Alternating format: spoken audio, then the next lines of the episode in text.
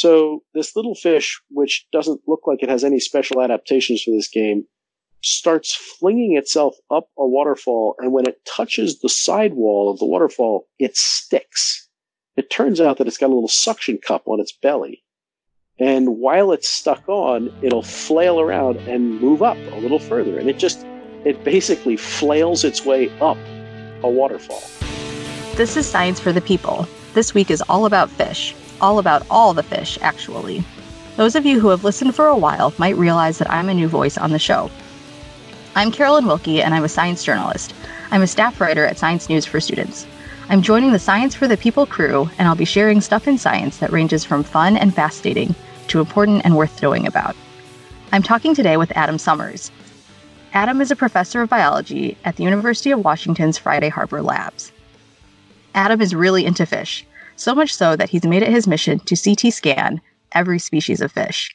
That's tens of thousands of different types of fish. His research gets to the nitty gritty of what makes different fish unique, how they've evolved, and how their bodies work, sometimes in weird and wild and really cool ways. And he's advised Disney about fish and animals depicted in the Finding Nemo movies. Adam, thanks so much for talking with me today. Oh, it's nice to be here. Thank you, Carolyn. So let's talk about the Scan All Fishes project. Uh, the goal of this project is to scan the variety of fish that live on the Earth some 34,000 species. And that start project started in 2016, right? Yes. So how far along are you and your team um, in scanning all these fish? Oh, that's a good question. I should probably look before answering, but um, I'll give you a somewhat precise answer. I think I'm about 4,500 species in and almost 10,000 specimens, but I can give you a more exact number by simply looking on the World Wide Web at the uh, at the Scan All Fishes website, which has uh, which has the numbers as of today. So let's see. As of today, we have scanned 4,551 species and 9,883 specimens. Wow. So if I had been pretty hardcore about trying to get to the full 34,000 or so, I would have insisted that nobody scan any species twice. But what it turns out to be is that you actually want lots and lots of scans of some fish. So some people, like uh, Kory Evans, for instance, has been here. Um, he's now a professor at Rice.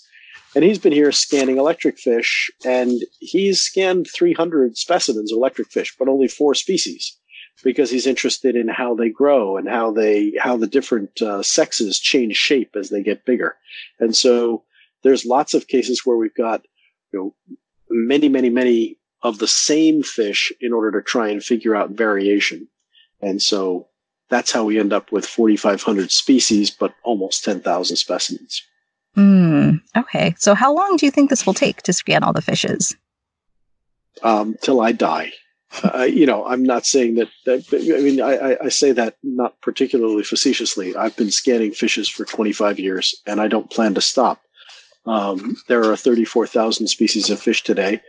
Uh, in the last two years, I've described five with my colleague Kevin Conway. So, you know, there's always new ones to be found. So there'll always be new ones to scan. But we're planning on scanning every species of fish. I suspect that we'll get within 10% of done in the next four years.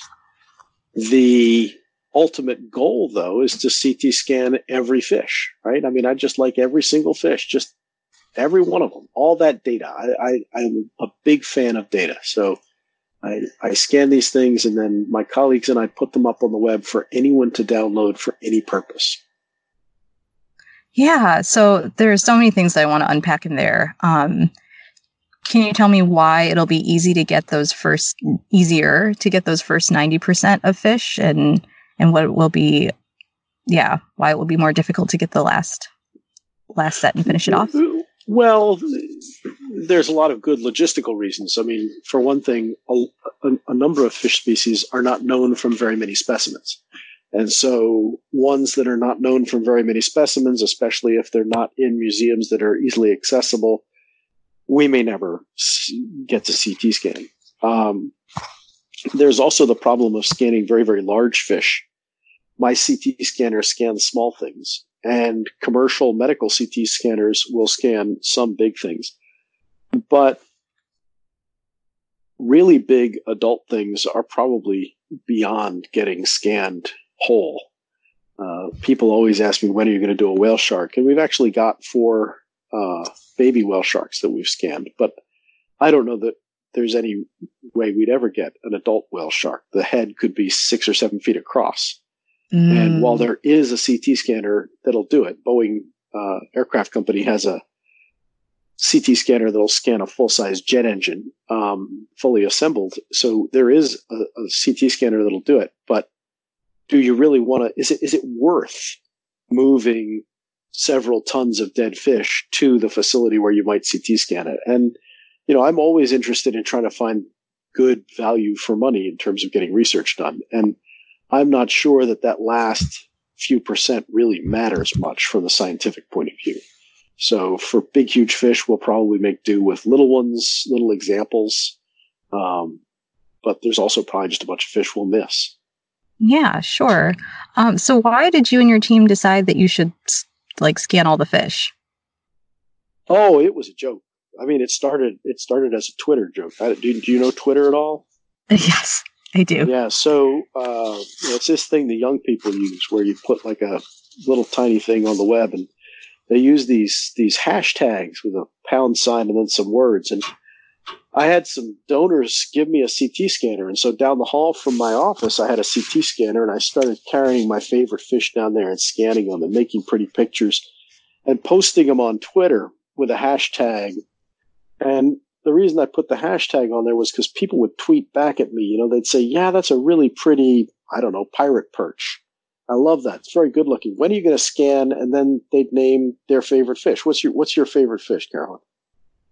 Um, I really don't know because probably like most people, I haven't thought about them too much except for eating them. Well, so what's your favorite one? What's my favorite one? Ooh.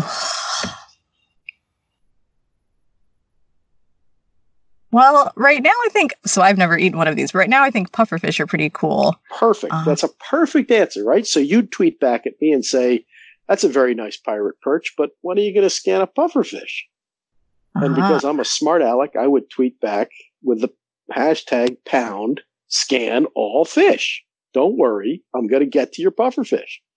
But I was really joking because you know each scan took me three, four, five hours 33, 34,000 species of fish. That's more hours than I have left on the planet. So that wasn't going to happen. But um, I, I, I kind of decided that it was a worthwhile ambition. And so we started trying to figure out how to scan faster. And with a grad student who's, who's in Oregon named Thaddeus Buser, uh, we developed a way to scan multiple fish at once. And so we can scan like 20 fish at the same time. And when you can do that, suddenly the numbers start to make much, much more sense. And so we went from it being a joke of scan all fish to by golly, we're really going to do it. And then I got in a little bit of a Twitter war with a guy named, um, uh, a, a, guy at the University of Florida named Dave Blackburn, and he said he was going to scan all the frogs.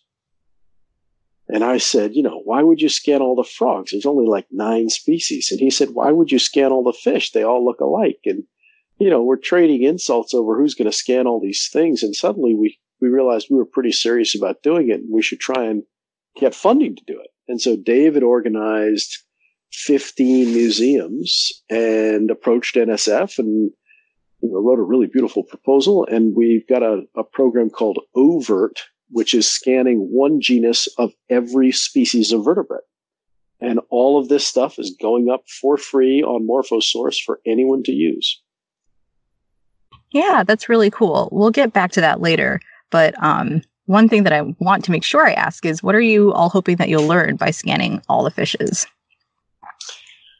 Well, um, when you say what are you hoping to learn, do you mean me or do you mean science writ large? Because I have I, I, I have very particular interests in this, but I try not to let my particular interests really dictate what exactly is going on in the project. So Mm. We scan lots and lots of things that basically I'm not particularly interested in today. I like fish armor, how fish burrow, how they stick to things. And so I've got a, a, a limited suite of fish that I'm trying to scan, maybe 5,000. Okay. Um, but other people will show up like uh, Matt Kolmann, uh, who, or uh, Matt Kolmann, who's come to the lab to scan uh, piranhas, or Cassandra Donatelli, who's spent a lot of time in the lab scanning elongate fishes. And you know, their missions are totally different than, than mine, but the, the net result is that more fish get scanned and put up on the web. And then once they're up on the web, then we don't really have any control over what happens with the data, which is good, right? So, uh, you get someone like um, this German fellow, Michael Hoffman, who jumped on our website and downloaded all of the data and has figured out the 3D position of all of the ear bones in the fishes that we've scanned. So he's done something that we never would have done with these data. So when you ask, what do I hope to learn? I, I hope to learn some pretty specific things having to do with my research in comparative biomechanics. But I hope that the world ends up learning all the sorts of things that can be learned from the skeletons of fishes. Mm, yeah, I guess so. Can you elaborate that on on that a little bit? Um, what is there to learn about the skeletons of fishes? Uh, you mean you mean what can be learned from fish skeletons? Lots and lots and lots of things. So, uh, Matt Kolmann, when he was looking at, at the skeletons of piranhas, uh, realized that the cut bones that he was seeing reflected a really bizarre lifestyle where these fish were actually nipping at each other to communicate because the water is quite turbid. It was hard to see. And so they had to be really well armored because, of course, piranhas have really good teeth, and so if you're if you're nipping in order to to to convey information, you're also actually doing some damage. So you can learn behavior by looking at bones. Um, Cassandra Donatelli, uh, who's in Canada, um, uh, is a is a biorobotics and fish locomotion expert, and you know, like me, she's a sort of defrocked engineer who's turned to biology. And um, she has scanned all of these elongate fishes in order to understand how the architecture of the spine dictates how they swim through the water. And so she's generating data that she hopes will be applied to uh, robotic swimming uh, devices that are elongate and able to penetrate uh, you know wrecks and and places that are that are quite enclosed and still be able to move with a good deal of speed. So um, there's a an incredibly wide range of things that you might learn from the skeletons of fishes. Yeah, no kidding. Um, so I also want to ask you a little bit about how I, I, read some articles about how your work in scanning fishes started, and you also mentioned that you used hospital uh, CT scanners um, what was that like? Like, what was it like to carry dead fish into hospitals? And well, it's always an adventure. I mean, you know, the, the, my scanning career started out in Florida. Um, I I took advantage of the uh, folks at the Shriners Hospital for Children in Tampa, and um, they had a, a little separate CT scan facility, and periodically they'd need it at night, so they had a night person on, but they rarely were using it full time. And so I worked out an arrangement with the fellow who ran the the, the scanning facility that uh, he'd let me come in with a garbage bag full of dead critters, and um, we would we would CT scan them. I'd basically bring him candy, and he would let me uh, walk away with data. It was a very it was a very good deal.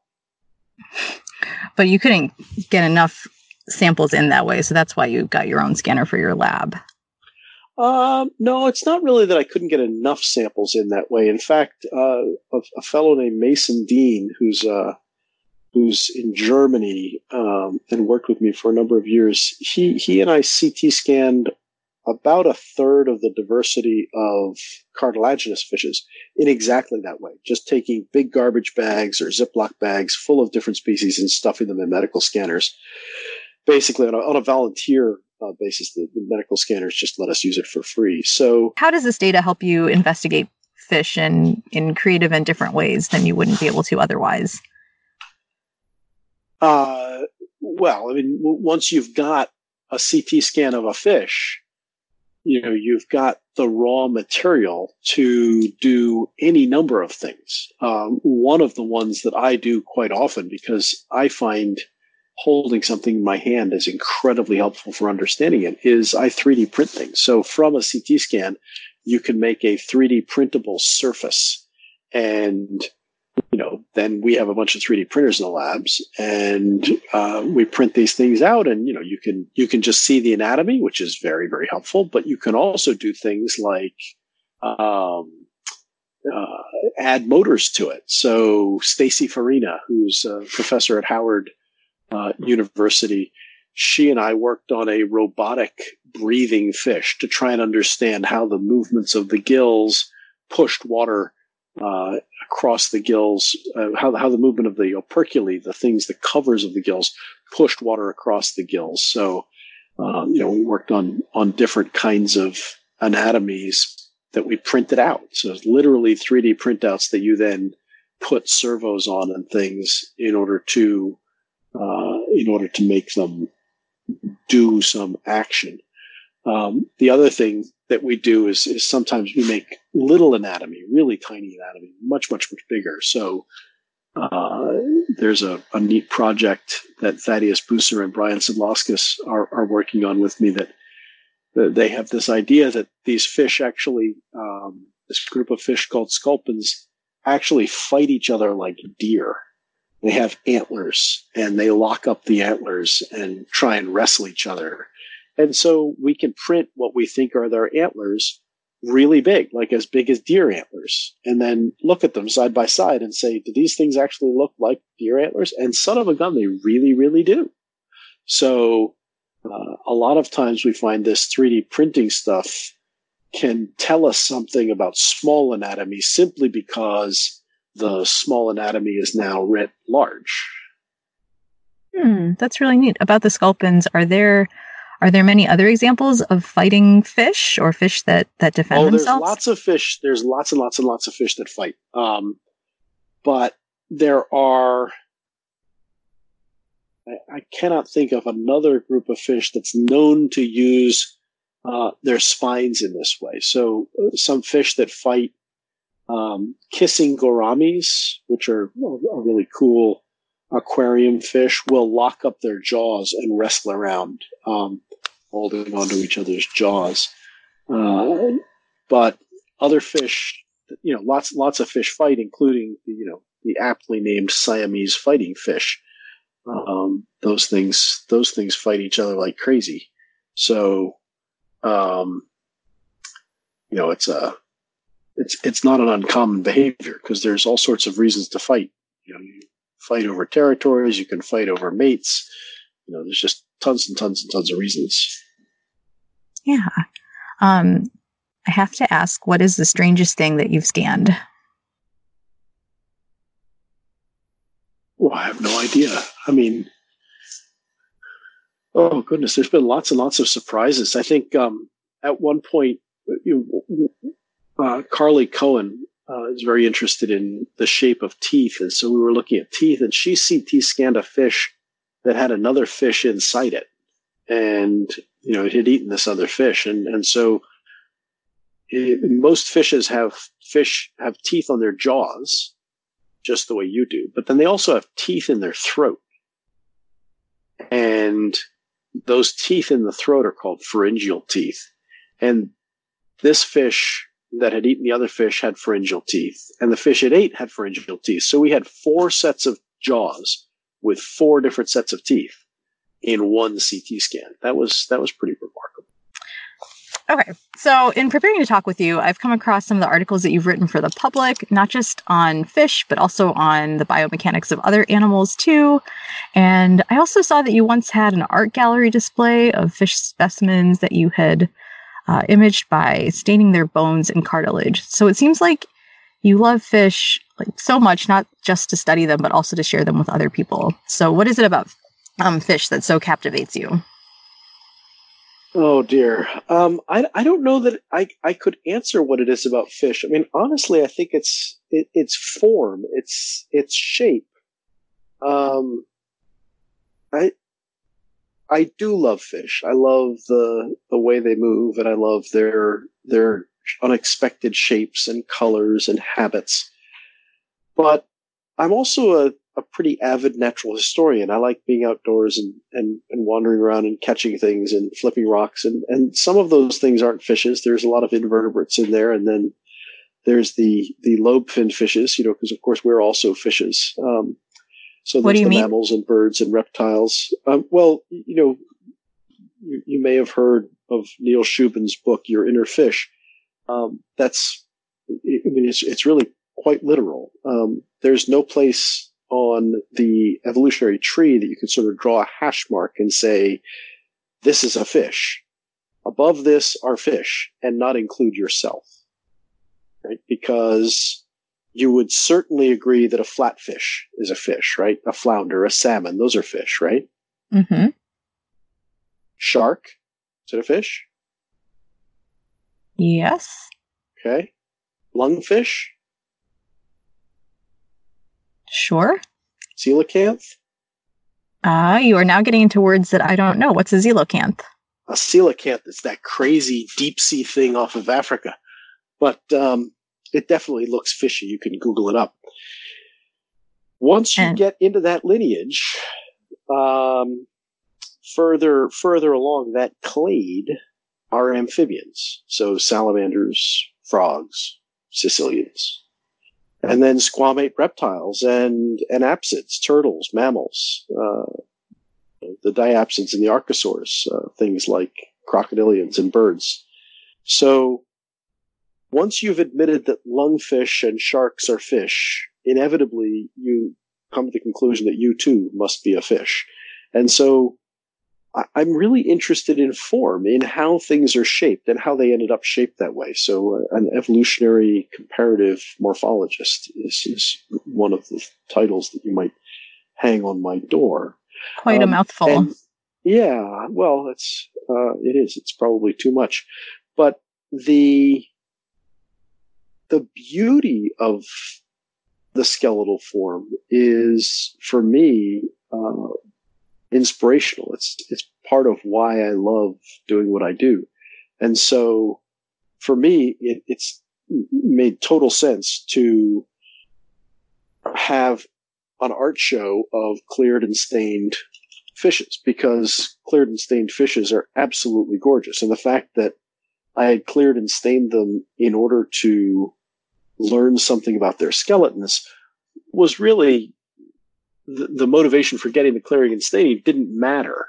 What mattered was I had these beautiful, complicated red and blue fishes um, that that you could see right through, and, and so there's this sort of ghostly loveliness to an embryonic hammerhead shark sort of swimming diagonally up a page. And I, I think that that's all part and parcel of the science I do is sort of recognizing the beauty of the data.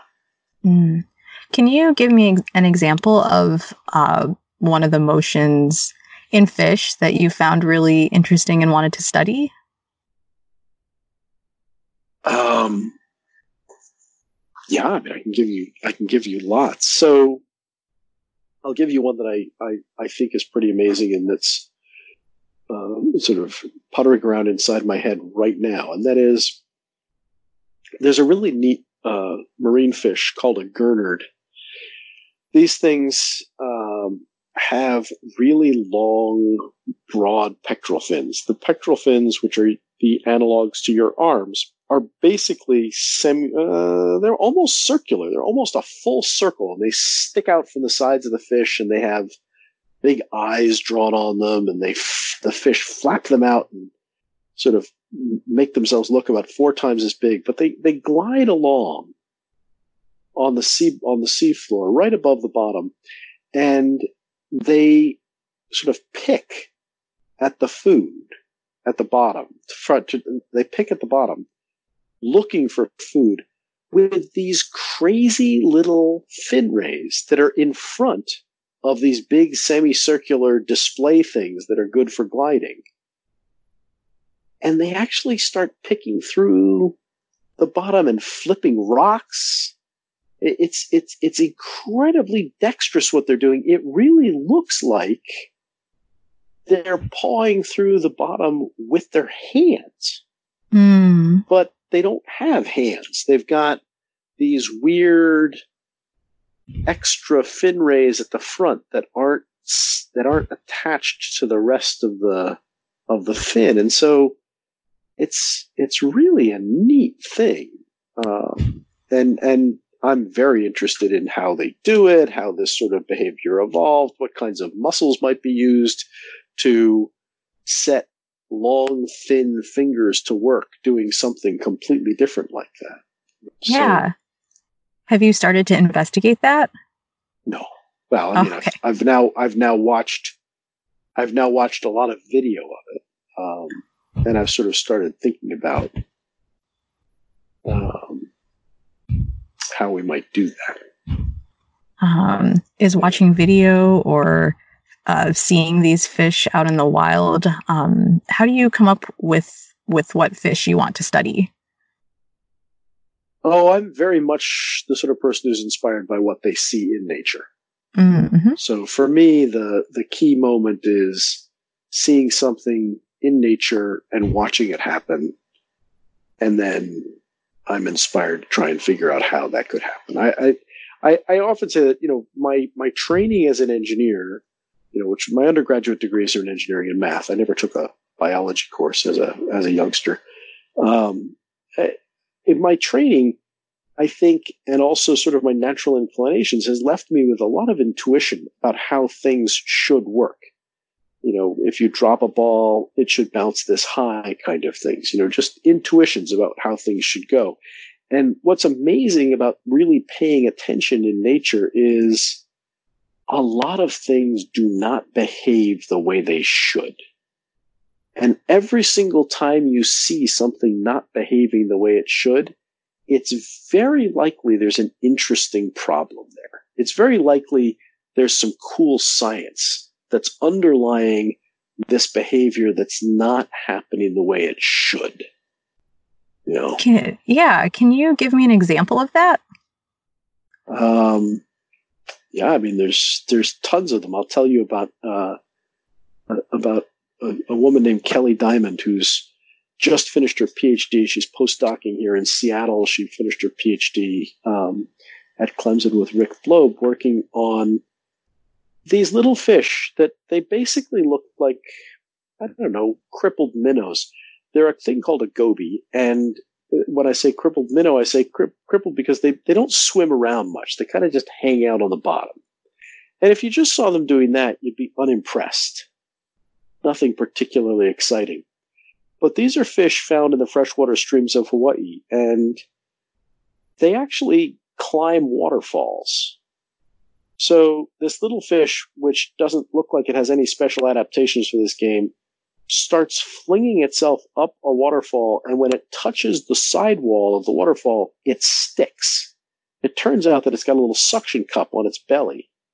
And while it's stuck on, it'll flail around and move up a little further. And it just, it basically flails its way up a waterfall. That's bizarre. You know, it, when you watch it happen, you, you can't you can't really believe that the thing isn't being drawn forward on a piece of string. I'll give you another example because it is a fish being drawn forward on a piece of string. Jimmy Liao at uh, at the University of Florida's Whitney Marine Lab did this spectacular experiment uh, in, in when he was getting his PhD. He set up a flume. A flume is basically a it's like a treadmill, except instead of a belt and putting a person on it, it's water and you pump water from the front end to the back end of the flume and a fish can swim in it and not move. You're, you can just watch it swim and it doesn't make any progress. So it's a kind of magical swim in place machine. And he took a flume and he put several obstacles in the flume. Just by obstacles, I mean just vertical cylindrical pipes. So now you've got a flume with, call it three or four vertical pipes sitting there disturbing the flow. He then took a dead trout and he put a piece of string in its nose so that it would face forward up the current. But he didn't pull on the string. He just oriented the fish in the flow and it swam upstream. Its dead body progressed from area of low pressure to area of low pressure behind these obstacles. And what Jimmy showed is that when we watch a fish swim upstream, it may look really energetically expensive, but even a dead fish can do it because they're really taking advantage of all of the crazy turbulent flow that's leading to various uh, back eddies and things. So they're actually flowing upstream, even though the majority of the water is headed downstream. There are these eddies that are going the other way. Does that make sense? I think so. So it's a specific type of fish that's evolved to be able to take advantage of turbulent, gushing, really kind of violent flow in a stream? Well, um, I, yes, it, it, it, you know, it's a particular kind of fish that lives in streams like this. So trout, you know, live in streams. That's where people fish for them. And they have evolved to take advantage of this. But, you know, once they're dead, I mean, really all you're dealing with is their body shape. And so mm. their body shape and the fact that they're in turbulent flow means they can they can swim upstream dead. That's amazing. Yeah, that that is really amazing and it kind of I don't know, defies what I what I think of as being normal. It seems like it can sort of float upstream.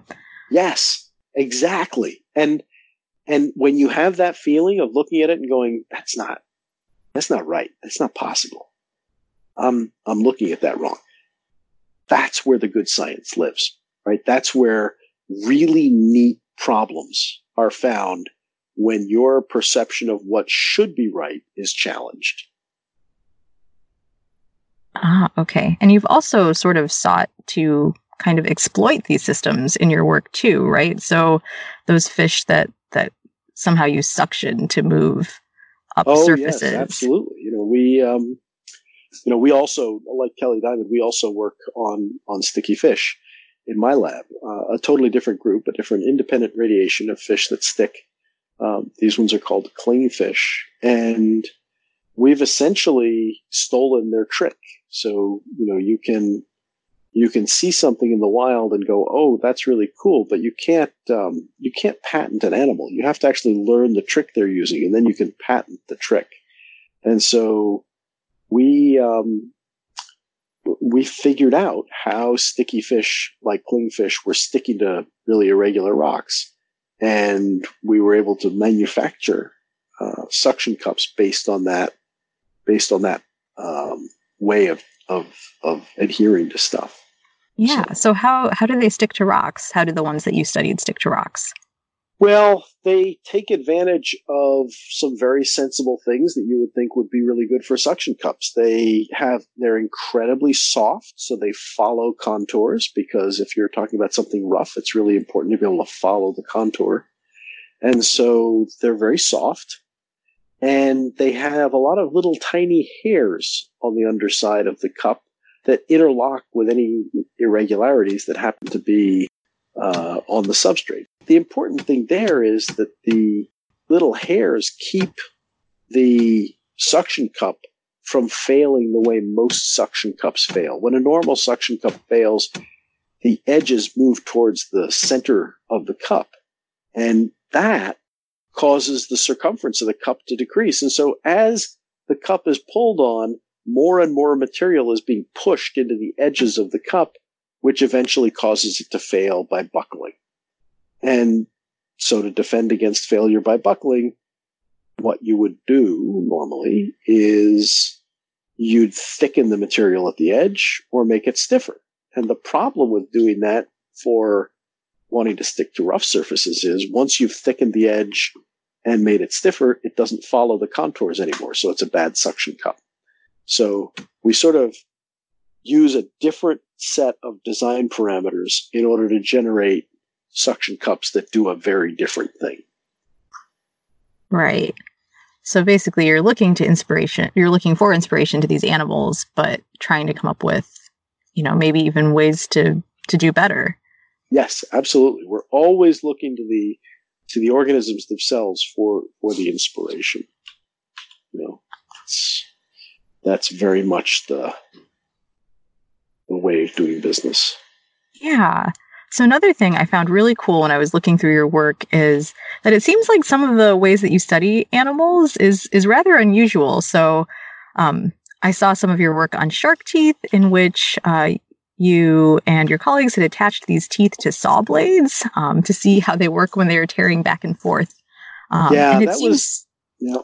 Yeah, go ahead and tell me more. It just seems uh, well. You know, th- this this was a project that came about because not because we saw something in the wild that we didn't believe, but instead because we found some data that our colleagues had produced that we didn't believe. Um, it's not that we didn't believe the data; it's that we didn't believe that it could possibly reflect reality. So uh, the data are these. If you hand an expert on shark's teeth a tooth, they can tell you what species of shark it came from. So teeth are incredibly variable. So shark's teeth are variable. The other thing is that apparently, according to published data, if you take a shark's tooth and you push it into prey, it doesn't matter what shark's tooth you push, they all push into the prey equally easily. So those two facts seem very much at odds to me. If all the shapes work the same way, why are there different shapes? Why are the teeth so distinctive that I can tell you what species they are, and yet apparently they all work the same way? And I had this question bubbling around in my head when I ran into a woman who at the time was an undergraduate. Now she's a, a, a senior graduate student at UC Davis. Her name is Katherine Corn. And she and I got talking, and, and you know, like most of the people surrounding me, she's much, much smarter than I am. And so she and I started talking about this and realized that really what was interesting was that the sharks were using the teeth very differently than the scientists were testing the teeth. The scientists were gently and inexorably pushing the tooth into the prey. And when a shark bites, it's not gentle at all. It grabs a hold and it shakes its head like a mad thing. And so the teeth are not being deployed really slowly. They're being deployed very quickly. And so Katherine came up with this thing we called Jawzall One, and it's basically uh, one of those sawzalls, a destruction saw, you know, one of those reciprocating saws, with the longest blade you can get, which is you know, about 30, 30 centimeters long. And uh, we ground all the teeth off the blades, and then we epoxied on fresh shark's teeth from several different species. And what was really neat was that right away, when you used the teeth the way they were supposed to be used by the fish, we saw huge differences in performance. So now some teeth worked really well for cutting fish. Others worked really well for cutting skin. Others worked really well um, for cutting meat. And so you know, different fish were different teeth were suddenly working in very, very different ways. And that was very rewarding because we, we were sure that that had to be true at some level, but, you know, we had never actually seen it, you know, seen any evidence of it. So yeah, that was, that was a good deal of fun. Yeah. Are there, are there other odd examples of mismatches between the ways that biologists or researchers have studied animals and the ways that animals actually use their body parts that you've come across? I, I don't know of another example where we've been so incredibly wrong, um, as in shark's teeth. Ah, okay. And we learned uh, another neat thing actually from that about shark's teeth, which which is is is still sort of bearing intellectual fruit. Um, and that is that the teeth got dull incredibly quickly. So within half a dozen swipes of the blade, the teeth were noticeably duller. So the, the, the, the jawzall would move through the flesh more slowly. So what that means is, you know, there's, there's a trade-off anytime you have a, a blade, and that is the, the trade-off between how sharp it is and how long it stays sharp. You would not argue that a butter knife is less sharp than a razor blade. Right? I mean, that's very clear. but you've never in your life sharpened a butter knife or heard of anybody sharpening a butter knife. And you can't imagine a razor blade that would last even for a couple of weeks. So there's this trade off between how sharp something is and how long it stays sharp. And sharks are, are incredibly far on the razor blade end of teeth. And what that, what that means is they have to throw their teeth away very frequently. Very, it's, it, we, we think that it's likely that no shark's tooth bites more than one prey item. Oh wow! So how do they replace their teeth so often? If if they well, are, yeah. that's you know you you may have seen these pictures of sharks with their mouths open, and you can just see rows and rows of teeth. They are continuously re- putting new teeth down. So there, there's very little data, but the data that are out there suggest maybe a tooth lives for 20 days in the functional position. Ah, okay. So a very, very short time. Um, so I also want to ask you about your role advising for uh, Disney Pixar on Finding Nemo and Finding Dory. Um, huh.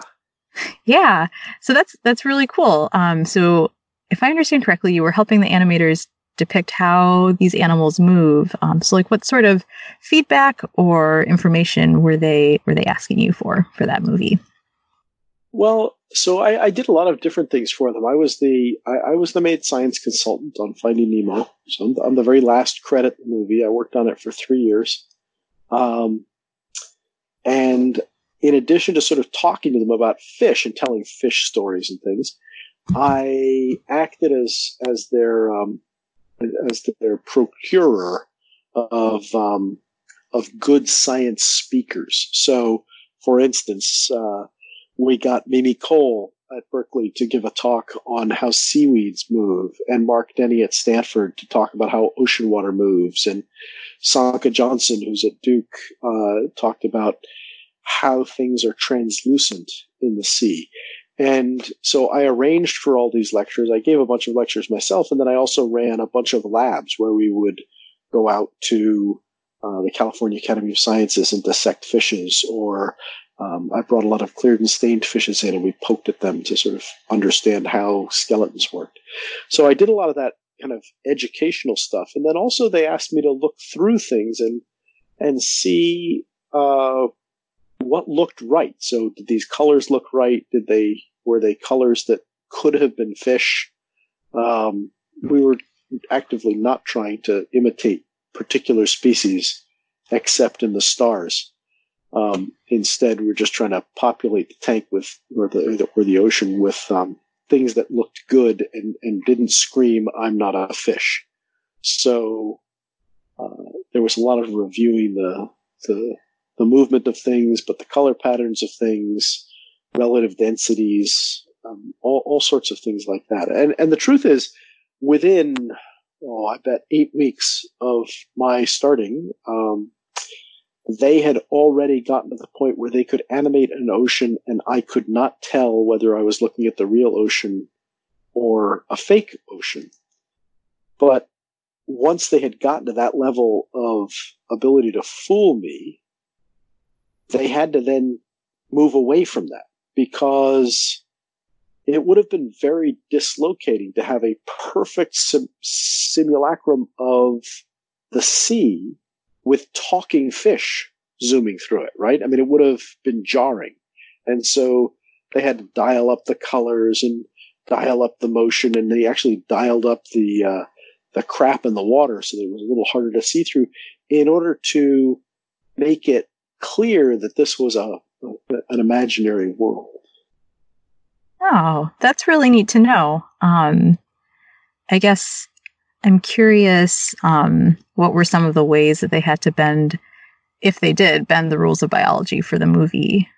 Oh my goodness, they had to bend the rules of biology all the time.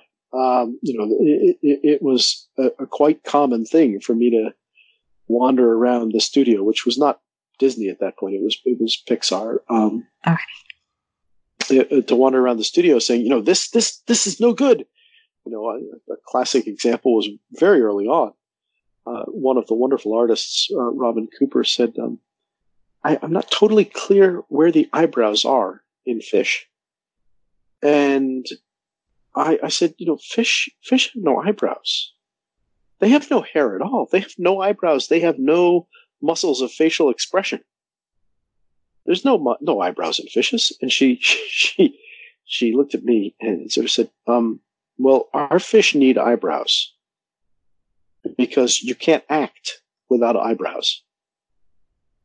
And if I really sort of stamped my foot too hard, they would say, Adam, you know, um, fish don't talk. So if the fish don't talk in this movie, it's going to be a very bad movie. You, you've got to let us lie.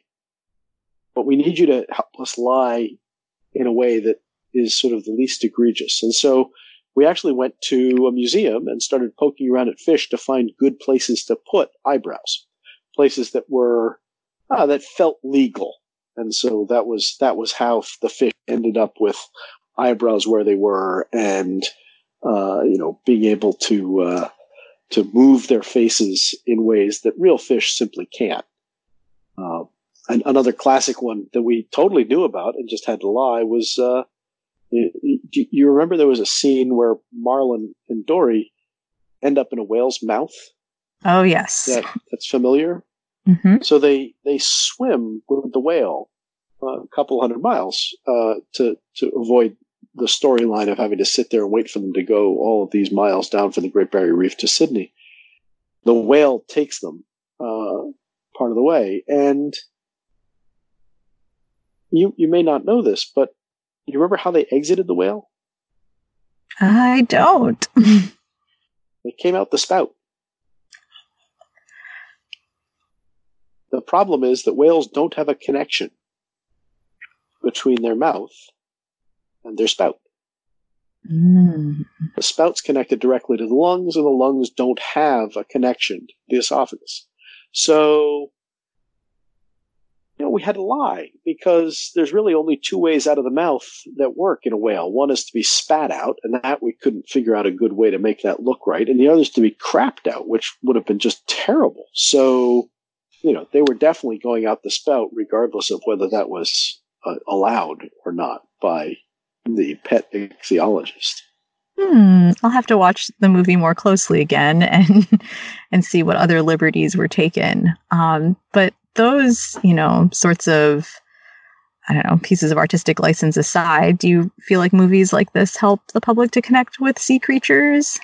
Oh yes, yeah, I, I, I really do. I mean, actually, I think when it first came out, there was quite a bit of uh, furor about encouraging people to keep clownfish in tanks because uh, clownfish were being harvested from reefs and it was incredibly hard on the reefs and you know that doesn't seem like a, a very good thing to encourage people to do and, and really what happened was it did increase the demand for clownfish in such a way that uh, it incentivized people captive breeding clownfish. And now no clownfish that you buy comes from a reef. They all come from the uh, the captive born pet trade. So what's next for you?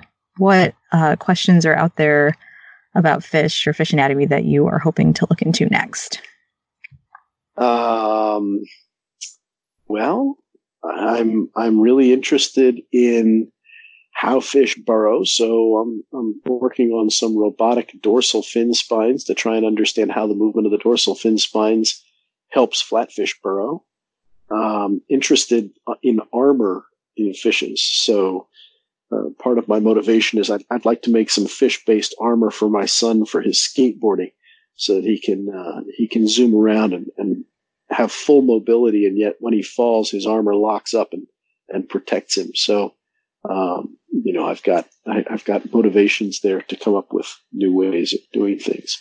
Um, so armors armor is definitely one that I'm interested in. I I also really want to ask, just because I'm curious, but do you eat fish? No. No.